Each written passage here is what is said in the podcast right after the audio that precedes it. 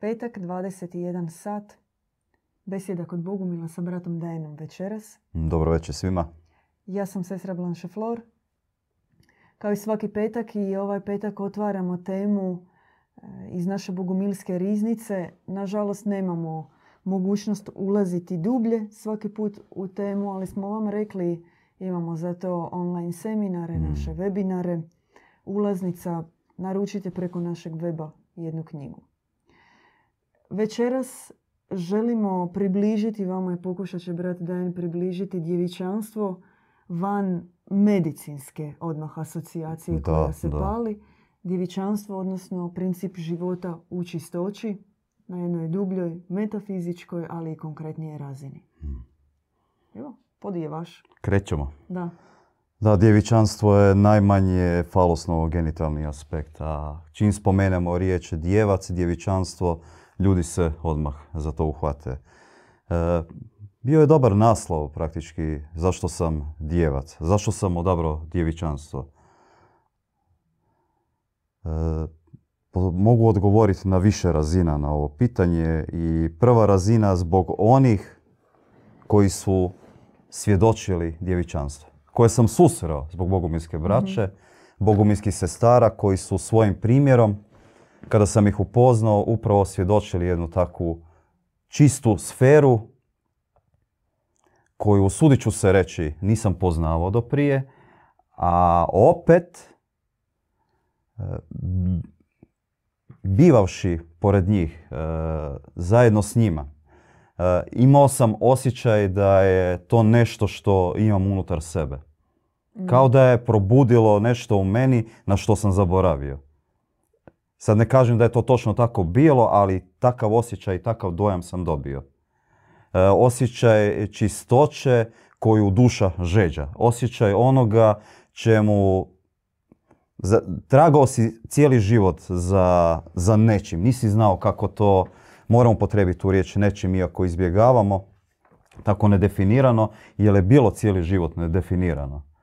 E, I onda se pokušavaš prikloniti u određene aspekte života, u određene sfere, bilo da su to praktički i hobi, neki sportovi, neka zanimanja, adrenalinski sportovi, odlasci u prirodu, u biti tragaš za nečim, žudiš za nečim i ne možeš to do kraja, rekao bih, uhvatiti.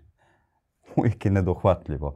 Taman kad misliš da, da je nešto sasvim u redu i da si nešto dobio, odmah dobiješ praktički odgovor da to nije to, idi dalje. I ono što se dogodilo, mogu s osobnog iskustva pričati meni, da ta sfera, te čistoće, djevičanstva, e, djevičanstva kao općenito novog pojma, kojeg je i meni trebalo dosta vremena i po obraćenju uopće malo posložiti. I sad moram biti isto iskren s vama, moram priznati, ni sam još do kraja ne znam što je djevičanstvo. Ja tek, tek sam ga na... Van, odmah idem. Tek Van. sam ga, praktički imam osjećaj dohvatio za grebu po površini što ono jest. Koliko je ono široko, koliko je ono duboko, koliko je ono veliko. Jel nam možete objasniti, e, ajmo raščlaniti, tjelesni aspekt i duhovni aspekt? Odnosno, djevičanstvo pretpostavlja suzdržavanje, banalno tjelesno suzdržavanje, seksualnu abst- abstinenciju. Ok, to je jasno, da? Na nekakvoj najprimitivnijoj razini kako bi objasnila. Da. Je li u još nekom tjelesnom aspektu djevičanstvo pretpostavlja suzdržavanje od nečeg? U mnogim stvarima. Može, to sam čak mislio možda malo kasnije, ali možemo se sada dotaknuti toga. E, kao u Bogumilsu postoji devet aspekata kroz koje možemo gledati djevičanstvo, konkretnih. Što se tiče upravo što možemo poistovjetiti sa i povezati naš tjelesni aspekt sa duhovnim. I e, obično krećemo, ne mora biti pravilo, ali u Bogumilstvo od uma. E, pokušavati održavati čistoću uma. Što znači da one misli koje nam dolaze, odnosno primisli, ne gledati na njih banalno, ne banalizirati ih, postati svjestan da svi naši postupci, čak naše riječi pa onda i dijela, kreću od samih tih misli, onda normalno je da je prva crta obrane upravo od e, negativnih mi- misli, od primisli, od e, zlih takvih e, uzurpatorskih, bi se usudio reći, parazitskih čak mm jajašca koje se nas usađuju upravo dolazi od misli. I prvi aspekt koji povezuje tjelesni i duhovni je upravo naš um. Da. I održavati i održavati čistoću uma znači biti svjestan mhm. da mi, da je naše tijelo, naš e, mozak, naš um, e, cijeli o, sav ovaj sustav, elektroliti, krvožilni sustav je kao jedna velika antena koja prima sve i svašta. U jednoj od prijašnjih besjeda smo govorili da kod muškaraca je to cirka 40 tisuća misli slash primisli dnevno, a kod žena je to čak brojka ide i preko 70 tisuća. E. I shvatiti da sve ono što nam dolazi, uopće kad bi već tu počeli sagledavati što je dobro, što je loše, mm jako puno bi nam pomoglo u našem čistoći i u našem odnosu prema drugima. Kako gledamo druge i općenito što izgovaramo, kako djelujemo, jer sve se te misli kad se pretope u dijela, one su u biti realizirane kroz e, naš odnos prema drugim ljudima, mhm. odnos prema prirodi, odnos prema okolini u kojoj prebivamo. E, drugi aspekt je naš vid kao tjelesni, znači očne jabučice i nama i objava govori upravo o tri vida koji čovjek ima.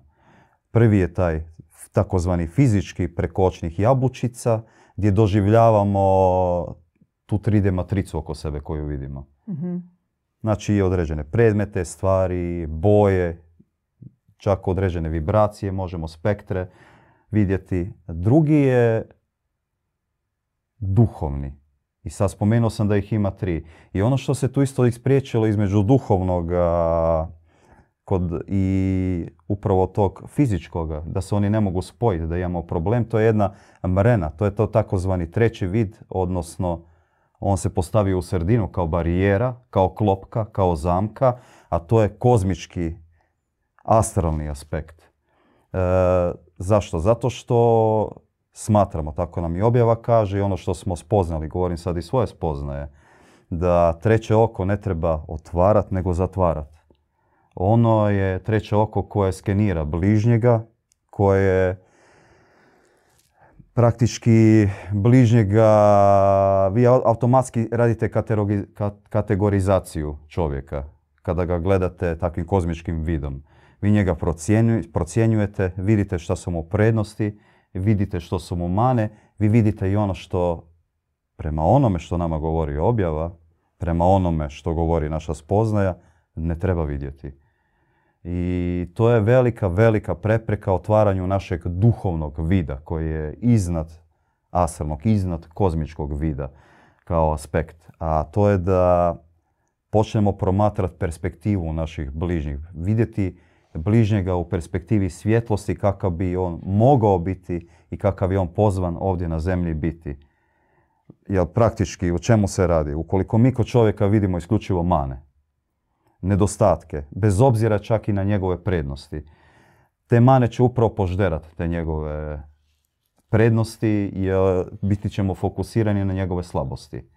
I mi njemu time u, biti ne pomažemo. Mi njega isključivo možemo pomoći tako da pokušamo dopreti do njegove svjetlosti. No, opet ne treba biti bahat i razumijevati sad. Nije brat da je tu sad spoznao. Vi želite reći da mi zapravo svojim duhovnim pogledom možemo maltene formirati osobu koja je prema nama. Mi nju možemo povrijediti, izmučiti, a možemo je zapravo i blagosloviti da ona se razvija u jedan skroz drugačiji Apsolutno, davati joj podršku, vidjeti u njoj tu svijetlu stranu, razvijati, odobravati tešku stranu, to svijetlu stranu. roditeljstvo, na primjer. Apsolutno, da. Ko ti vidiš, e, ako stalno kritiziraš dijete i vidiš ga kako će pogriješiti, e, kako će biti neuspješan. E, malte ne ga vidiš kako će doživjeti prometnu nesreću zbog načina koji vozi i to izgovaraš, gledaš ga tako. Takve stvari će se vjerojatno i ostvariti.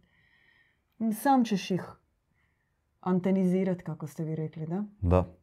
da i općenito koliko podrška, sjetimo se svi svojih života prije koliko je bilo u biti malo podrške, koliko je više bilo, možda ne kod svih, možda i generaliziram sada, ali koliko je nas je ovaj sustav i školski formirao u vidu onoga što moraš napraviti, e, moraš izvršiti određeni zadatak e, e, i koliko u pravilu guši onu našu svjetlu stranu, one neke prednosti koje imamo. Svaka duša individualno za sebe ima i određene darove koje donosi ovome svijetu, a koliko se to pokušava staviti uniformo pod mono.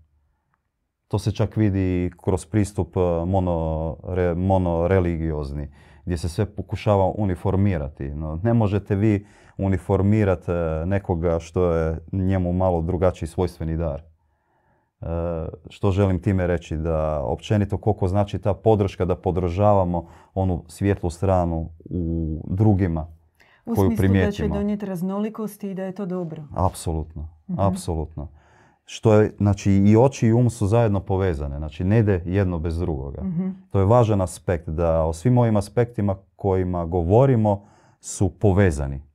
Niti jedan nije odvojen od drugoga. Tako su i naše oči, naš vid. E, naravno, tu treba isto spomenuti da kako održavati naš vid čistim. Pa tako što nećemo odlaziti na stranice sumnjivog sadržaja, mm, pazit ćemo gdje nam oči lutaju, što nam oči gledaju.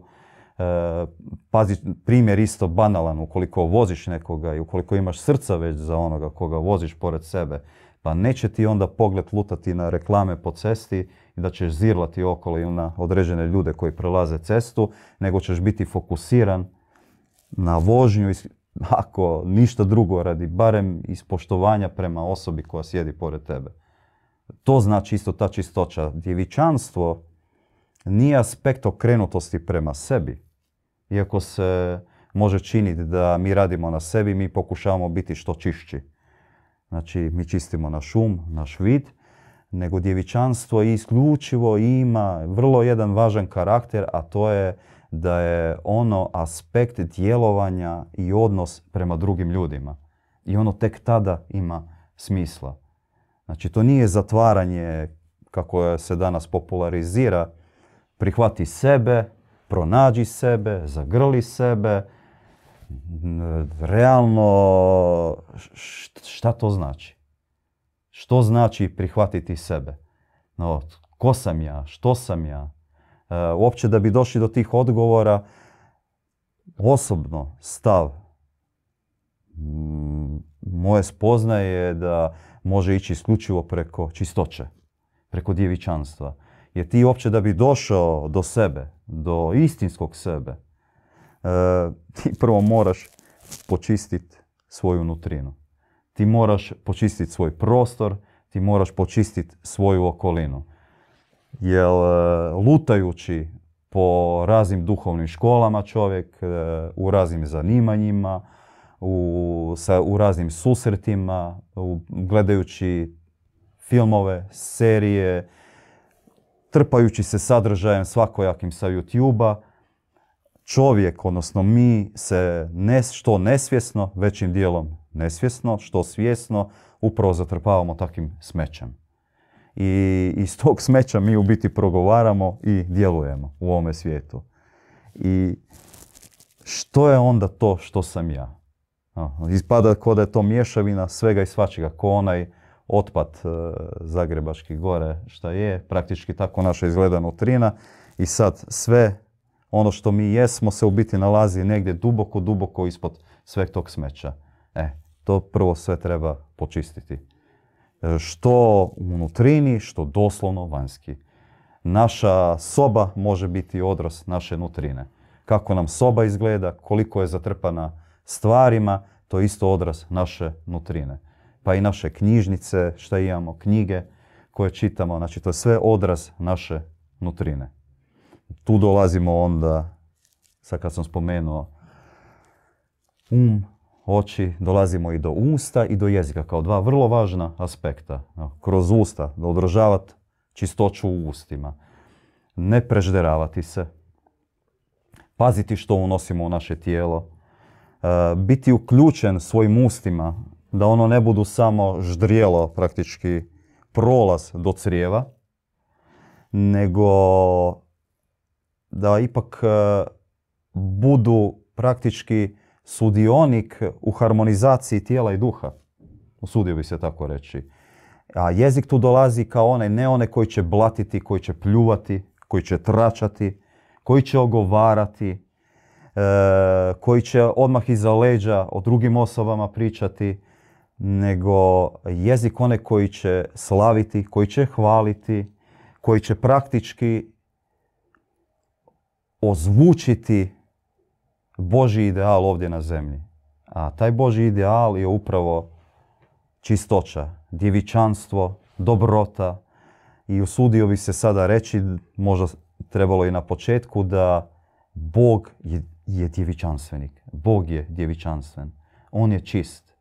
I jedan od razloga što dolazi kasnije, možda nisam htio reći na početku da ne ispadne cringe, jer to nije prvi razlog. Prvi razlog je upravo susret sa e, bogumilskom braćom i sestrama i općenito zbog oca Ivana praktički je sve ovo, zato što je on bio takav djev, vatreni, djevičanstveni, koji je proslavio velikane, koji je proslavio one koji su stajali upravo iza ove velike, velike riznice znanja, bogate, koja je samo čekala da se otvori svijetu.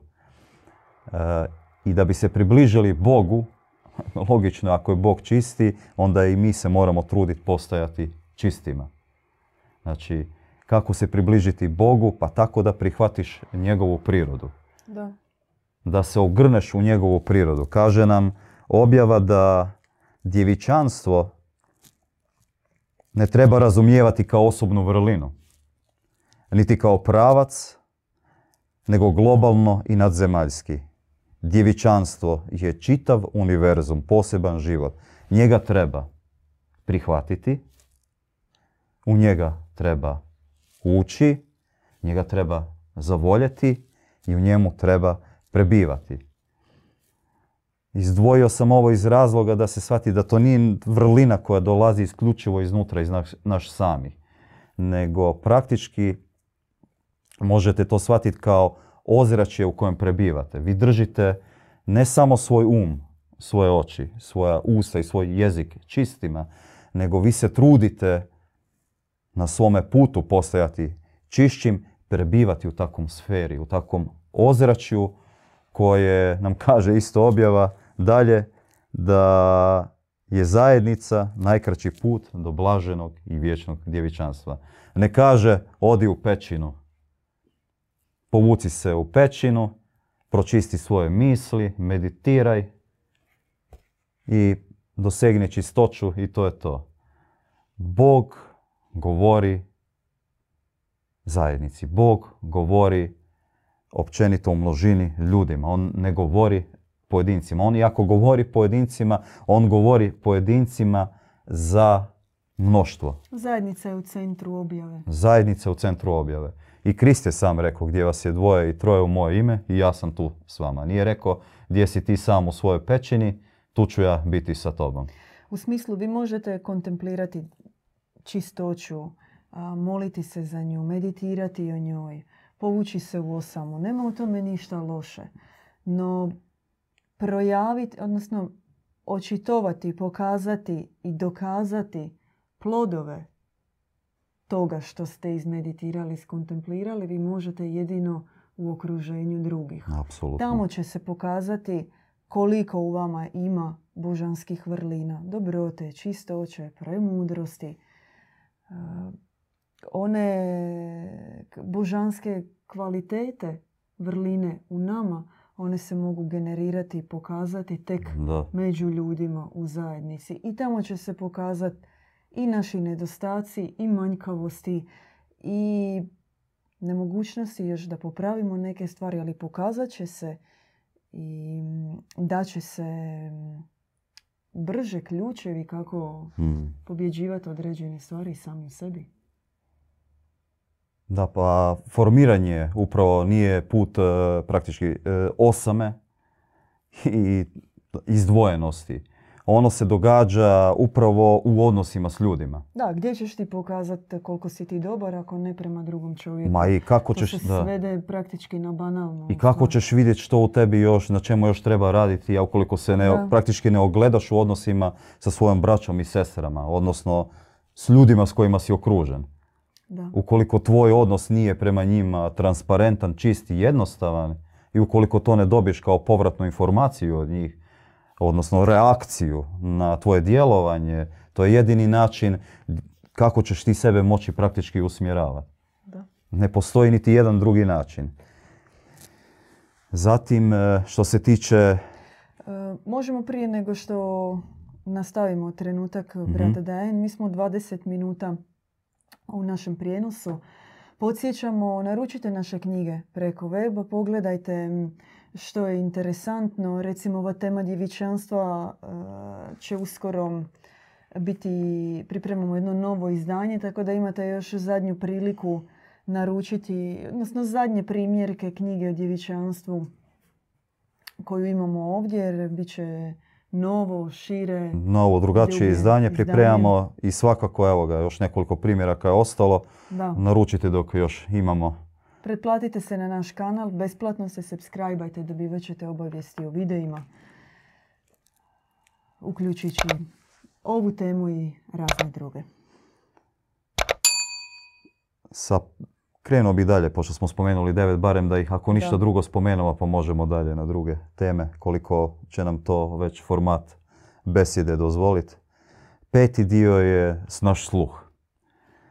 E, kratko, jednostavno što se tiče našega sluha, znači i sam Krist je govorio tko ima uši neka čuje. E, Imamo mi uši, no pitanje je koliko mi čujemo, koliko je tu šuma u našim ušima i koliko mi čujemo glas e, Boga, ne samo u sebi nego i u drugima. I koliko smo sposobni razlikovati općenito onoga što nam se nudi kroz slušni takav aparat. Kaže i objava da je nama valjda najviše od svih e, tih duhovnih organa praktički stradao sluh. Mi ne čujemo više Boga, nama su uši zatrpane svakojakim smećem i djevičanstvo u slučaju sluha, odnosno ušiju, upravo znači svoj sluh zaštititi od e, neprimjerenih zvukova, vibracija, buke, da vaše uši konačno počnu slušati nešto ipak malo uzvišenije, e, da praktički kada isto razgovarate, jako je povezano sa ustima, kada razgovarate s drugima, da to bude smireno, transparentno, da saslušate sugovornika, ne upadamo se u riječ. To je sve povezano sa sluhom. Interesantno je sa, uopće sa sluhom i njegovom duhovnom, duhovnim značajem, jer svaka riječ koju ti primaš od čovjeka koji nasuprot tebe ti govori, ona direktno preko uha ide u tvoje srce. Apsolutno. To može biti lijepa riječ, to može biti ružna riječ, ali u tvom srcu se formira um, Mm. sav sadržaj koji si ti dobio. Ono, zaista ako se prisjetimo i u mnogim, ne samo u mitologijama, nego i u našoj tradiciji, e, sluh je duhovni organ preko kojeg se događa neporočno začeće. Tako da, uopće, kad bismo sada išli uopće u priču o sluhu kao duhovnom organu, njegovom značaju, povezanosti sa srcem, cijelom mistikom koju to mm, otvara, metafizikom neporočnog začeća, to bi valjda bilo deset ciklusa besjeda. Ne, za A to mi pozivamo pridružiti se webinarima, našim predavanjima, tu malo dublje ulazimo u teme. Neporočno začeće Da. je jedna zasebna kategorija ime nebeske majke, centralna poruka njene objave u Lurdu na koju koje se dan danas mnogi bogoslovi uopće ne dotiču, ne objašnjavaju Mm. što to znači. Mi smo o tome puno govorili, govorimo. To je za nas neiscrpna tema, ali ne večeras. E, Zanimljivo je kako objava isto uspoređuje naš unutarnji duhovni apsolutni sluh e, glazbenom apsolutnom sluhu. Kao glazbenik koji e, ima apsolutni sluh, kako on čuje tonove, on ne mora gledati u tonove, on ih već u svojoj glavi može formirati, praktički zapisati u svoje srce i onda ih kasnije još na papir. Tako i naš sluh ima taj potencijal počuti upravo Boga.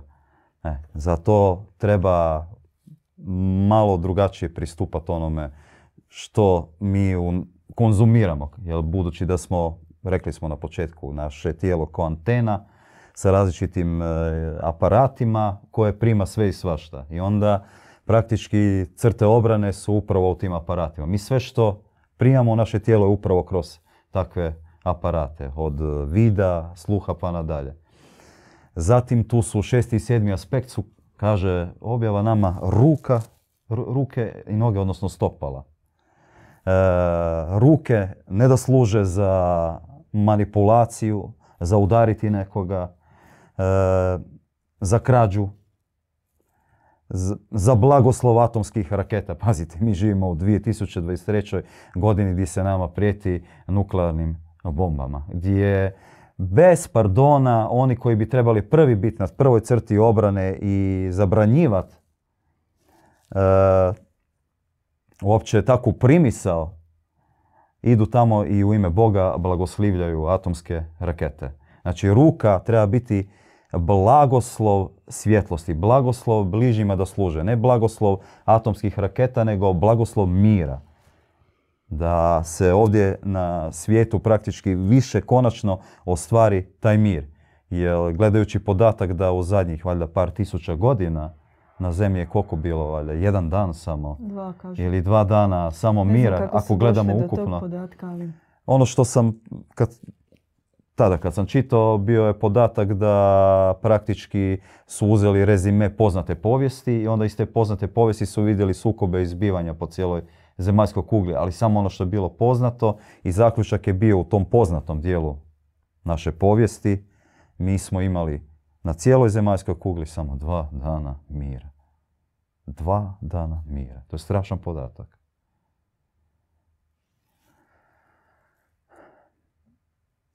Zatim naša stopala, naše noge da idu stazama gdje ih upućuje gdje su upućene po blagoslovu. Ne da idu u kladionice, ne da idu na mjesta gdje znaju da će biti problema, ne da po cijeli dan samo šetuckaju po shopping centrima i gledaju izloge, nego održavati ih čistima, da služe ljudima. E, jedan od e, praktički najvećih e, vrlina koja je spuštena i koje još i Kris govorio je služiti bližnjemu. Znači da nas nogice nose tamo po Božjem blagoslovu gdje nas ono puti kako bi služili jedni drugima, kako bi služili uzvišenijim idealima, kako bi služili upravo promjeni ovdje u ovome svijetu, a ne za naše vlastite nekakve egoistične, manijakalne potrebe gdje se mi putem naslada zavaravamo e, da eto kao moraš se malo pustit, moraš malo uživat, nego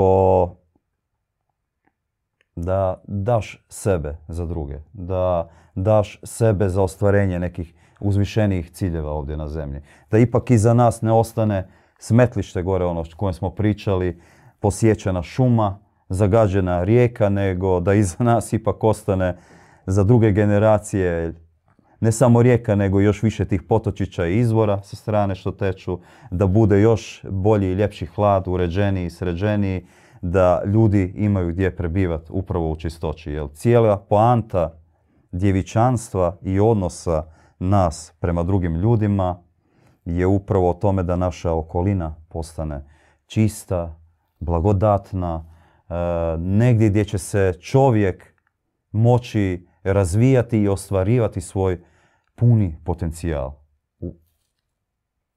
To bi bio cilj djevičanstva. Što mi jednom riječu nazivamo i maštamo o tome i zaraženi smo tom idejom bogocivilizacije. Znači civilizacija transparentnih, jednostavnih, čistih ljudi koji usvajaju božanske ideale i koji oslobodivši, oslobodivši se od zla pomažu upravo drugima da ostvare svoj puni potencijal da ne traže po mračnim zakucima narkomanskih uličica, po kafanama, bircevima, po koncertima različite euforična iskustva i da se ne pitaju koji je smisao svega ovoga, nego da pronađu u takvom zajedništvu čistih ljudi. To je u biti poanta. Zašto se mi trudimo na tom putu i zašto smo zaraženi idejom djevičanstva. Jer danas prevladava svugdje u svijetu, budući da je temelj ove civilizacije požuda i doživljava se kao pozitivan aspekt. I ono što se može iščitati iz medija, iz onoga kako se upravo predstavlja sa svih portala, visi sve i sve, sve svašta, e, gdje je djevičanstvo apsolutno neprihvatljivo. Automatski se trpa u falosno-genitalni aspekt što smo rekli, gleda se kao negativ. Djevičanstvo je postalo u današnjoj civilizaciji negativ. A djevičanstvo nije nikakav negativ. Djevičanstvo je pozitiv, ono je ontološki svojstveno čovjeku. E, negativ je požuda. I zanimljivo je kako se upravo u civilizaciji dogodilo tako preokretanje. Gdje je sramota danas reći mladom čovjeku koji žeđa čistoće, koji žeđa djevičanstva. I to je poruka takvim mladim ljudima da ustraju i da budu snažni u tome. To što osjećaju da je to pozitiv, to je njihova izvorna istinska priroda koju imaju i za kojom žeđaju. Znate ono najčešće pitanje koje nam nakon ovakvog našeg nadahnutog govora kažu?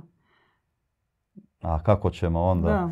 E, upravo baš A sam... kako, će, kako će onda opstati čovječanstvo? To je put posvećenog djevičanstva ne priječi brakove, nego naprotiv doprinosi njihovoj čistoći. Naprotiv doprinosi njihovoj čistoći. Mi smo imali primjere takvih zajednica i prije u povijesti i duhoborci, znači sjeverni tamo, bogumili što su bili, kristovjerci. Bilo je ovdje ovakvih primjera i svaka obitelj je imala puno djece. I nije uopće problem u tome što nama bogomilima znaju svojatat, budući da se čin začimanja djece isključivo u današnjoj civilizaciji, pogotovo u današnje moderno doba, smatra kao poželjnim aspektom. Ti moraš biti ispunjenom požudom i to je jedini način kako će doći djeca na ovaj svijet. Ne postoji ni jedan drugi način, čin kako da djeca dođu na ovaj svijet.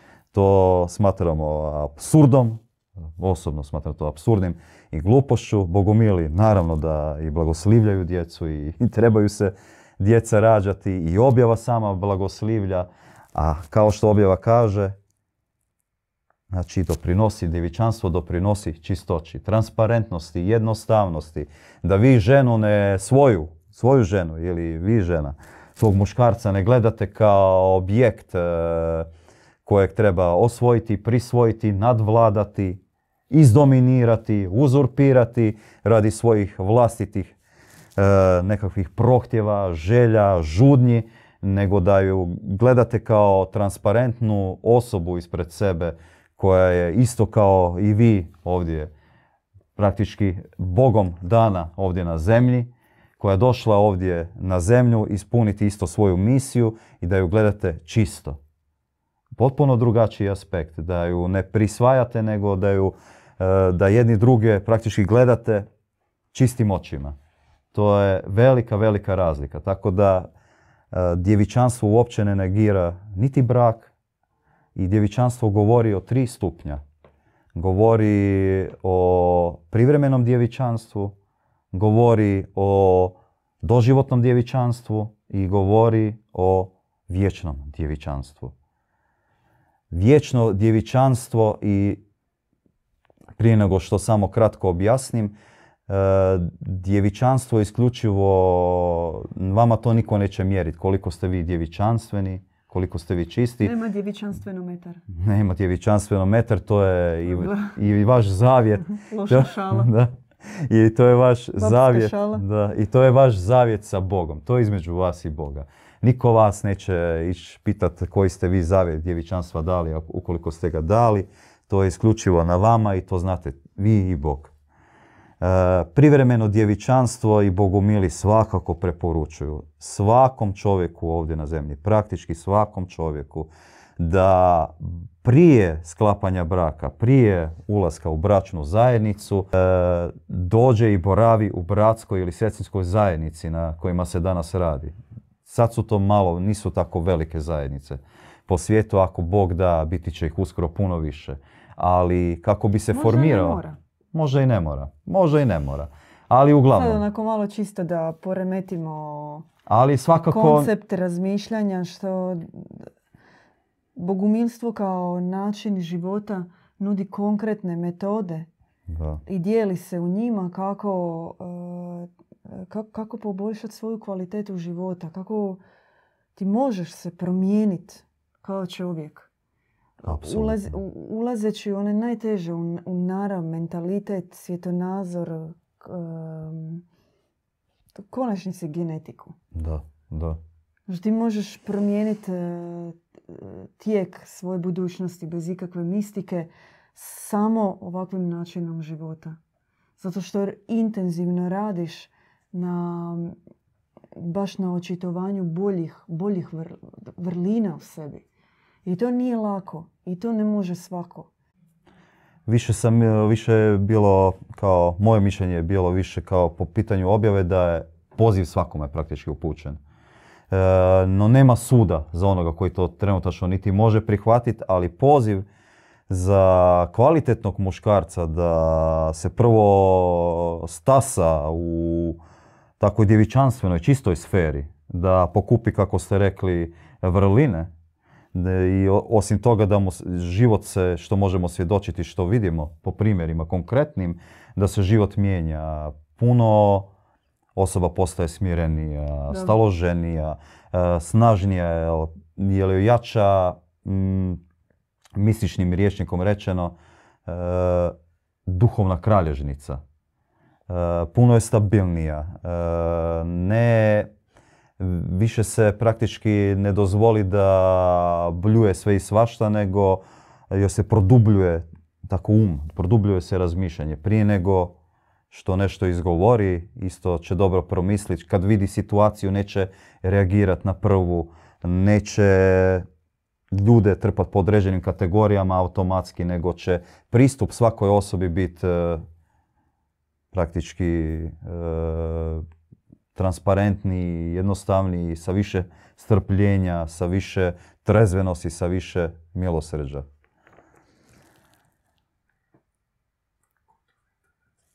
Pukao nam je internet, da?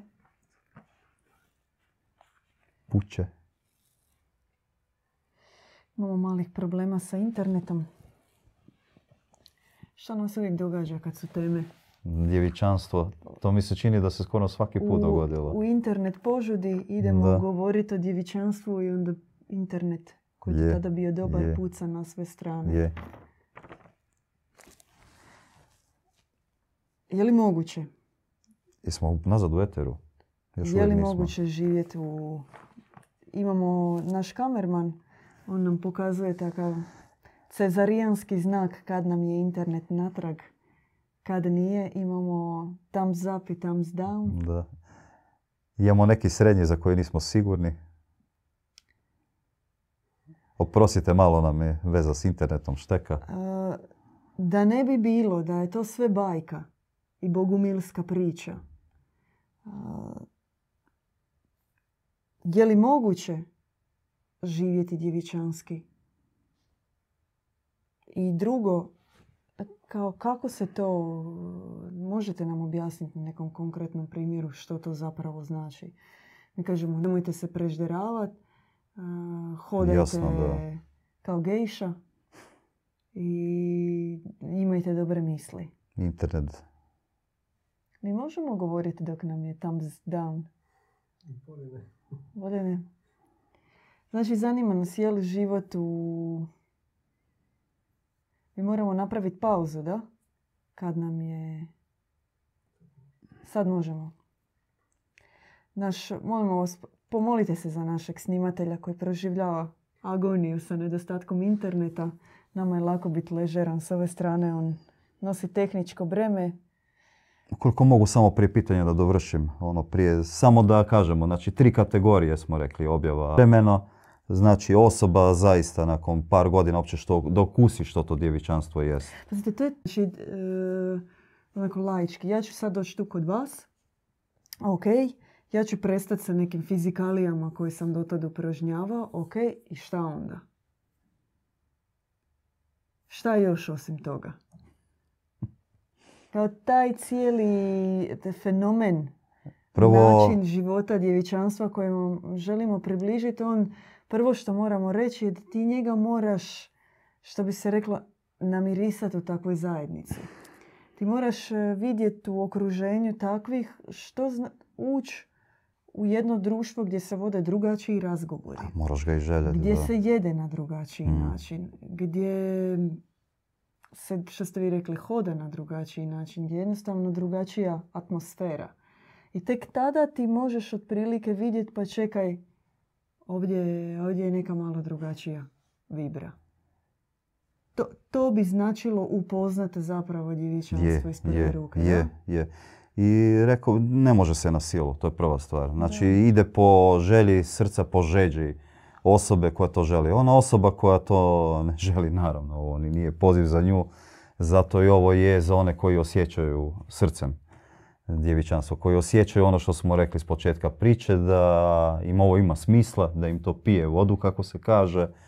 I ovo je praktički kontra revolucionarni efekt svemu ovome što se događa. Ovo je prava kontrakultura e, svemu ovom što današnji svijet nudi. Znači sve ovo kako nama ide svijet i u smjeru u kojem ide od ratova, abortusa pa nadalje, djevičanstvo je sve kontra toga. Djevičanstvo upravo nudi nešto potpuno novo i drugačije. Ovo sad, je izvor. Nema djevičanstva, ne možemo ni govoriti o dobru. Apsolutno. dobroti. Da, Nema ne. djevičanstva, ne možemo govoriti o pravednosti. rekli smo, ovo temelj ove civilizacije je požuda i ona se raspada. Požuda nagriza čovjeka kao kiselina, ona ga troši. E, dublje o metafizici požude imamo nekoliko besjeda i o, crnom entitetu koji stoji iza toga. E, što se tiče dobrote, njezin temelj je isključivo čistoća djevičanstva. Transparentni odnosi jednih prema drugima, tada je jedino dobrota ona koju tek trebamo vraćati ovdje na zemlju, koju više ni ne poznajemo, što jest. I žalosno je što možemo definirati zlo praktički u svim oblicima i što jest, a dobrotu se moramo malo pomučiti definicijama. Praktički možemo reći da je zlo i upirat prstom, a dobrotu već moramo malo razmišljati i kontat šta bi bilo dobro djelo. Jer u današnjem svijetu prevladava mišljenje da vidi ga kako je dobar, ne bi ni mrava zgazio. Mhm. Što je totalni apsurd. Ne bi ni mrava zgazio, to znači da može značiti da osoba apsolutno ništa ne čini u ovome svijetu. Da je potpuno pasivna na sve što se oko nje događa. Ona u biti ne čini ništa. Najveća kritika zapadne medicine i liječnicima u zapadnoj medicini ide u smjeru da liječe posljedicu, a ne izvor. Točno. Da. Tako je u duhovnom smislu, što mi danas pokušavamo pronaći riješ- duhovna rješenja za posljedice života u požudi. Mhm. Ali same požude se ne dotičemo. Što se može vidjeti sa osnovnim primjerom um, kod djece. Uči ih se o spolnim nagonima, potiče ih se sa razno raznim cijepivima protiv HPV-a da idu u seksualne aktivnosti, a kasnije kada nakon 10-20 godina života u požudi čovjek jednostavno izgori, daješ što? Neke lijekove, operacije ili nešto za to. No ako se vratiš na sami izvor, a to je da život u požudi je doveo do degradacije Mm. čovjeka i da možeš ponuditi čovječanstvu alternativu, odnosno život u djevičanstvu, onda to potpuno mijenja pogled na čovjeka već od malih nogu. Od malih nogu ti njemu možeš dat em, ulaznicu u jedan novi život. I ima takvih čak i znanstvenika i ljudi nama. Jedan tako svjetli primjer je bio profesor Buković, e, koji, ako ginekolog, ali vrhunski znanstvenik na tom području, koji sa svojim znanstvenim timom stručnjaka iz cijeloga svijeta, oni su nakon dugogodišnjih možda i više desetljeća istraživanja i rezultata zaključili praktički da to možda možete vi reći da osoba koja mijenja češće, pogotovo kod žena je to slučaj da koja mijenja češće... Ne koja, znam ja ništa o tome, brate. da, koja mijenja če- znači češće spolne, pa koja mijenja spolne partnere i koja ne drži čistoću, e, vrlo velika je vjerojatnost da će dobiti e, rak grlića maternice i većina slučajeva je upravo bila povezana sa tim. Što se tiče zdravstvenih aspekata, znači čuvanje čistoće i održavanje čistoće, o tome treba govoriti sve više sa svih aspekata. Koliko, je- baš što ste spomenuli... Možda nam ponovite još jednom one tri vrste čednog zavjetovanja, zato što ono prvo što ste rekli privremeno, ono se pokaže, pokazuje vrlo interesantno u kontekstu, pa daj da probam, da vidim. Da, na tipa objava govori o nekih sada periodu, recimo dvije, tri godine, da osoba zaista prije stupanja u brak, prije, ukoliko želi imati djecu, da u, ili u bratsko, sestrin- bratskoj sferi Ili ili sestra u sestrinskoj sferi, života, u kojem trenutku života e, isproba takav način života, djevičanski. Od onih, naravno, koji su već naradili određeni, određeno takvo ozreće, koji se trude takvima biti. E, druga dva aspekta su e, doživotni i vječni.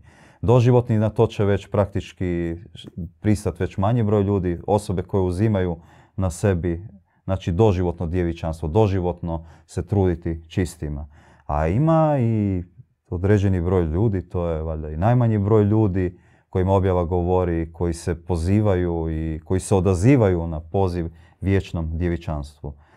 Pastiri, e, u istinskom smislu riječi baš e, svećenici, ali ne oni koji su prihvatili celibat. Mi smo vrlo oprezni sa riječi celibat, jer smatramo da čisto suzdržavanje e, bez praktički unutarnjih pristanka i bez vanjske pomoći, vanjske intervencije, čak intervencije nebeske, može samo donijeti u još nastranije, još izoidnije oblike e, požudnih e, zbivanja aspekata, formi, deformacija. E, Djevičanstvo je pak drugačija kategorija. Iako se često kaže, a, vi ste isto oni, to celibat, isti kao oni tamo, celibat pa suzdržavanje. Iako ima suzdržavanje, ono što smo na početku rekli, bez e, nutarnje takve objave, bez nutarnje želje i žeđi, možda bolje ni ne pokušavati tako se susprezati, jer to zaista može onda dovesti do različitih devijacija. A ovo bi svakako pomoglo, jer mm, smatramo da i privremeno djevičanstvo svakom čovjeku može pomoći upravo raščlaniti i e, pomoći mu da se stabilizira, da postane stabilna muškarac i da postane konkretna žena. I to će im svakako pomoći dalje ukoliko će oni htjeti u njihovom braku, ukoliko će htjeti imati djece, jer će onda imati što i toj djeci dati. Imat će i, e, pružit će im potpuno drugačije prilike nego sve ovo što nudi ovaj svijet. Jer ovo što nudi ovaj svijet, e, no vidimo kako se stvari odvijaju. Ne znamo više gdje nam je glava, gdje nam je rep, ne znamo više gdje se okrenuti. Jadan e, kopa po smeću u potrazi za boljim životom. Tako, jedna tužna slika na koju ne može vrlo, vrlo tako, e, Ono je stvaralačko, otvaraju se tisuće perspektiva i vraća se snaga, mirnoća i bistrina uma. da, To je, va- to je važnost e, djevića i snažna. je. E, Mi smo pri kraju naše emisije Radaen. Kaže objava da sve što dolazi od požude i razvrata je zlo. Znači svo zlo dolazi od požude i razvrata, a život od djevičanstva. Za kraj bi vam još samo bi spomenuo da još dva aspekta koja sam bio dužan od onih devet, spomenuli smo ih sedam, a to su srce i cjelovitost. Djevi- djevičanstvo i općenito ne može ići bez naših srca, bez naše uključenosti, bez e, našeg suosjećanja, bez našeg milosrđa koji jesu aspekti naših duhovnih srca. I cjelovitost kao zadnji aspekt, e, budući da ne može jedna ruka krasti, a druga ruka blagoslivljati mir. Vi ne možete jednim okom gledati pornografiju, a drugim okom blagoslivljati dobar život. Djevičanstvo, čistoća je jedino moguća kao cjelovitost svi je čovjek. Bez čovjeka, bez odnosa, jedni prema drugima čistih. Na večerašnju temu pozdravljamo vas, podsjećamo da se Srpš kanal pogledate knjige, na webu javite nam se sa vašim pitanjima, prijedlozima tema, neka vaše djevičanske misli ozare i nas u prijenosima uživo. Javljajte nam da se i više uključujemo. Mm, pišite sva pitanja i odgovore. Mi možemo i samu emisiju kao odgovore na vaša pitanja napraviti sredinom tjedna, neovisno o besjedi. Topli pozdrav svima. Topli pozdrav. Mir vašim dobrim srcima.